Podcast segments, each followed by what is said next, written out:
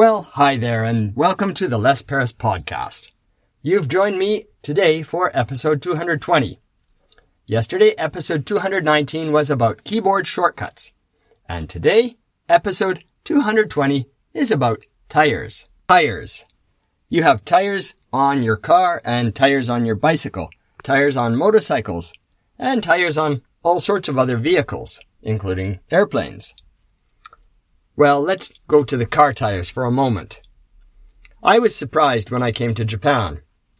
There's summer tires and winter tires in Japan. We don't have that in Canada. Of course, we do have that, but most people don't buy summer tires and winter tires. They buy all season tires, which are, I think it's a lot cheaper and more convenient. You don't have to change them.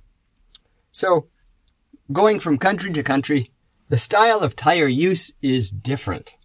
And the, the way that the tires get worn down is different. When I was in Africa, driving around, my tires wore out a lot faster.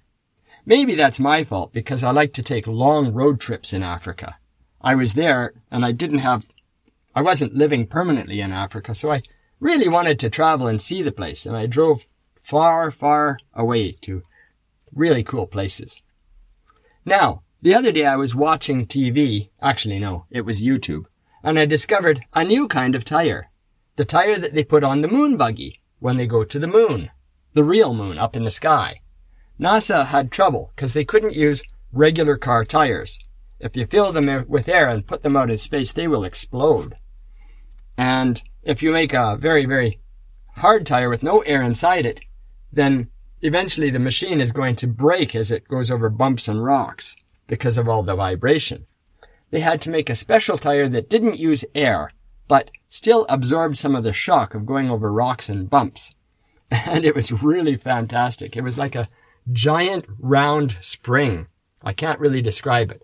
Of course, the material to make the tire was special too, and they're probably really expensive. They said that they're going to use them in the future on our car tires and bicycle tires because you can't puncture them.